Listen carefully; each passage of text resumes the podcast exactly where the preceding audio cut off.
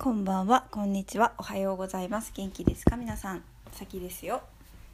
一つお知らせがありまして、あのずっと私あのアンカーっていうアプリでポッドキャストをやっているんですけど、あの概要欄っていうか説明欄、あのアップルポッドキャストだとなんかこう再生画面の下にちょっとスクロールすると表示っていうのがあって、そのそこを押すとこうなんか文章出るんですよね。でそこにあのいつもメールアドレスとか書いてたんですけど。なんかずっとリンク貼れないって思ってたんですよ。あの例えば YouTube チャンネルのあのなんていうの URL を貼っても飛べないって思ってたんだけどなんか今昨日じゃあ今日見たらなんか HTML っていうんですかなんかなんかプログラミング言語みたいなやつを自分で打てば飛べるリンクが貼れるということをですね発見しまして、えー今日過去過去音源全部の説明欄の、えーせに、えーちゃんと飛べるリンクを貼りましたので、えーそこの場所からですね一発で YouTube にも飛べるしそれからメールもねクリックするだけでメール打つ画面が表示されるしあとなんだ？うんと私の「スプーン」っていう方のラジオの方にも飛べるし「ここなら」っていう作曲依頼受け付けてるところにも飛べます。あとなんだろう誰かの曲のカバーした時とか原曲はこちらみたいなのも飛べるようにしました。いやーご不便をおかけしました。これでですねもう私の YouTube まだねポッドキャストしか聞いてなくて YouTube 見たことありませんっていう人もしいたらね YouTube に飛ぶのもワンタッチになったんでねぜひ来てくださいね。なんかね今日すごく嬉しくいいんだよ。あの初めて YouTube にラジオアップしていやどうなることやらと思って私のしゃべり聞いてくれる人いるのかなと思ったら今186回も再生されてチャンネル登録者数が90人になりました。しかもねコメントがねすごい嬉しくて優しさ分析動画が面白くて何回も見ました。風さんのこと本当に好きなんですね。わら 私も大好きです。尊い帰ろう解説聞きたいです。全曲解説してください。順番は心が喜ぶ順で。藤井風中毒患者ばっかなんでみんなで楽しんでみると思いますよ。とかなんかねもう私が藤井風大好きだということを笑いつつ「私もです」って言ってくれてもう私が悩んでることも全部答えてくれてもう嬉しい。そうこういうファンの方こういう私をねこう温かく見てくれるんだなっていう人をねがいるだけで頑張るってなるね。なんかすごい嬉しいです。やっぱフィードバック来るって。はあ幸せだなあと思っております。いやいやいやいやいや。そんで今日お風呂入りながらふと気づいてねあの藤井風さんってもうごめんねもう藤井風さんの説明しません。ごめんね。藤井風さんって愛の人だなんです。愛の人なんです。本当にもう愛ばっかり曲は。で愛を彼はかっこいい音楽で表現してる。私も大学生の時ずっとずっと作曲のテーマが愛だったってその共通点に今更気づいてだけど全然表現方法は違うんですけどね。私は合唱曲愛についての合唱曲を作曲したり、えーあとは木をさする音だったり腕を撫でる音だったりそういう音に愛を感じていてなんか母親が子供を撫でる音みたいなそういう優しい音に愛を感じていてそういう音や、えー、と優しい声で構成する音楽を作ったりしててでそれもまあ私がやってる YouTube アカウントの再生リストにはあるんですよ。っていうのも私作曲家とのなんて言ったらいいのかな今やってる YouTube は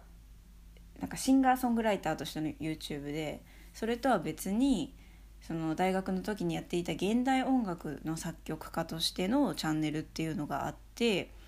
それがさき中村って英語で書いたチャンネルなんですけどそっちにその大学の時に作った曲を上げてたんですよ。で大学の人たちにはね隠してたしシンガーソングライターチャンネルがあること そうだからだけどなんか今こうやって藤井風さんっていう愛の人がいろんな人にこう愛を届けている中で私も私なりの愛の表現方法をやりきった作品っていうのがあるからこれを今届けたら受け取ってくれる人っているんじゃないかなって思ったんです。だけどねまだタイミングじゃないのかなっていう気もしていて私にとって数少ないやりきった作品なのでその2つは。なんか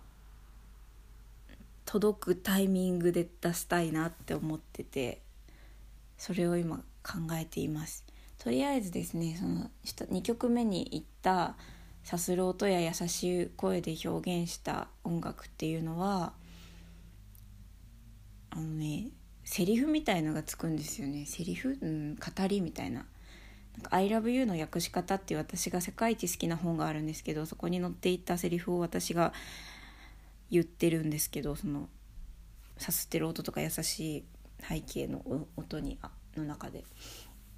でその英語訳をとりあえず準備してグローバルに分かってもらえるような動画を作成して時期を待とうかなって思いますね。うん。とりあえずその前それを準備しつつ藤井風さんの「帰ろう」という曲の分析動画を出します。出そうと思います。はい。という結構今私ときめいてるよ。なんか自分のこのアイディアに。私の愛の表現もしかしておたくさんの人に届くかもみたいなね。ワクワクに。絶対その現代音楽だけをやっていたら出会えない人たちに今出会えているから。現代音楽ってねすごく私狭い世界だなって感じててなんか現代音楽好きな人ってまあちょっとしかいないなと思ってて。だからいつもお客さんが一緒みたいな。なんかでなんかかといってこうみんな聞いてってなるかって言ったら、まあ、みんなが聞いたとしてもよく分かんなかったで帰っていっちゃいそうだからおすすめもできないみたいな。感じなんですけどだけどね私は自分の曲は自信を持って 聞いてくださいって言える。まあそれが画面だけでどう感じられるか分かんないけどね結構空間芸術なところはあったので。だからその狭い現代音楽の世界の中の人にしか聴いてもらえるチャンスがあんまりなかった私の愛の作品をもしかしたらたくさんの人に聴いてもらえて生活の中に受け入れてもらえるのかもしれないと思ってちょっとそのための戦略みたいなものを練っていこうかなって思ってますけどいやでもなんか気づいたら藤井風さんがこの愛を発信しまくってるから私もそれにこう関連させていく感じでやったらこう受け入れてくれるかもなって思っています。今になってこの大学の時に頑張っていたことがもしかして最大の私の武器になってくれるかもしれないと思うとやっぱり人生は楽しいなと思います。はい。ということで、えー、私は梶井風さんの「帰ろう」という曲の分析を始めたいと思います。えー、じゃあねこのリンク貼っときます「帰ろう」の YouTube の。まだ聞いたことない人絶対聞いてください。絶対聞いてください。本当にお願い。絶対聞いてください。本当にね彼自身がこの曲は神様が僕の体を通して出してくれたギフトだと言ってましたけれども本当にそう神様からのギフトとしか思えないくらい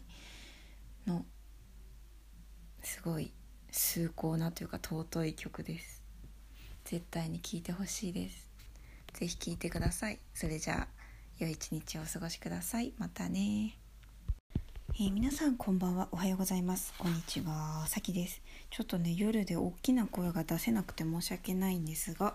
今日から新しいコーナーを始めます。それは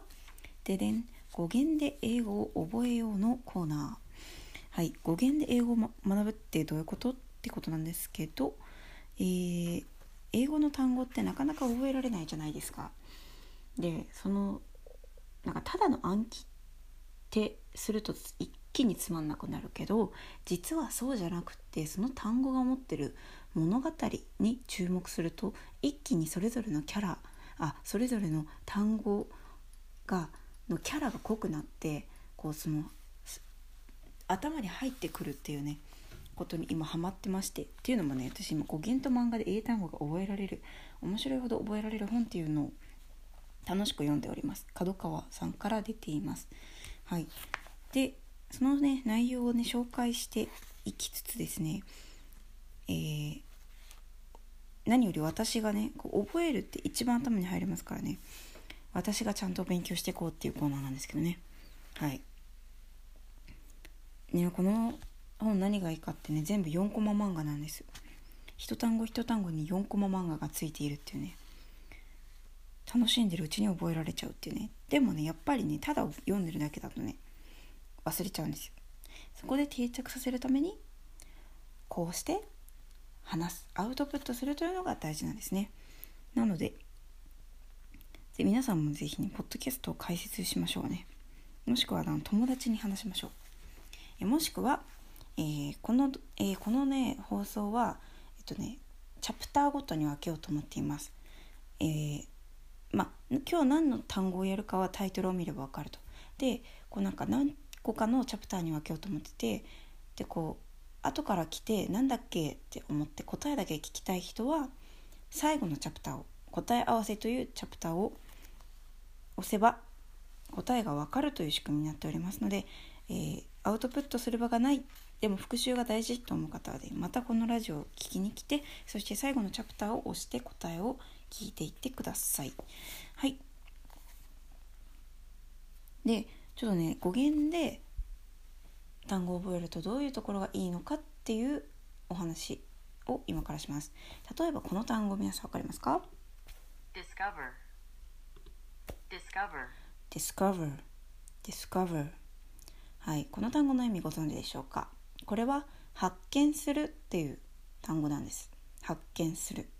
うん discover は発見するっていうふうにただただやっているといねちょっとなかなか覚えるのは大変だけど実は this も cover も皆さんもう知っている単語じゃないですか？this ディスるって最近言いますよね。なんか批判してるとかさ悪口じゃんみたいな意味で使うよね。ディスる。で cover カバーってよく言うね。カバーカバーかけといてとかなんか携帯カバーとか。はい。でやっぱだからカバーっていうのはなんか覆うとか隠す覆い隠すみたいな意味がありますよね。はい。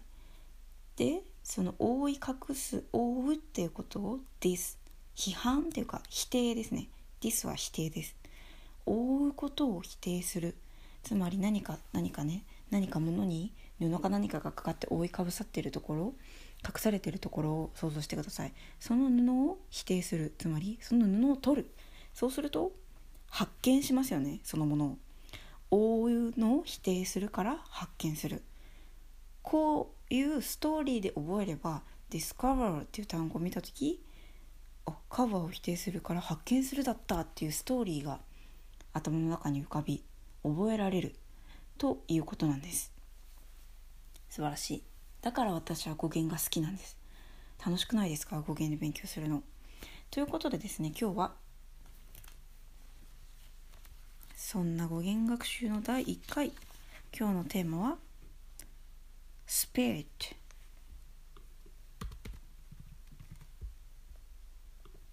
spirit ちょ T, T を言ってくれないんだけど。spirit です。はい。それでは本編いきましょう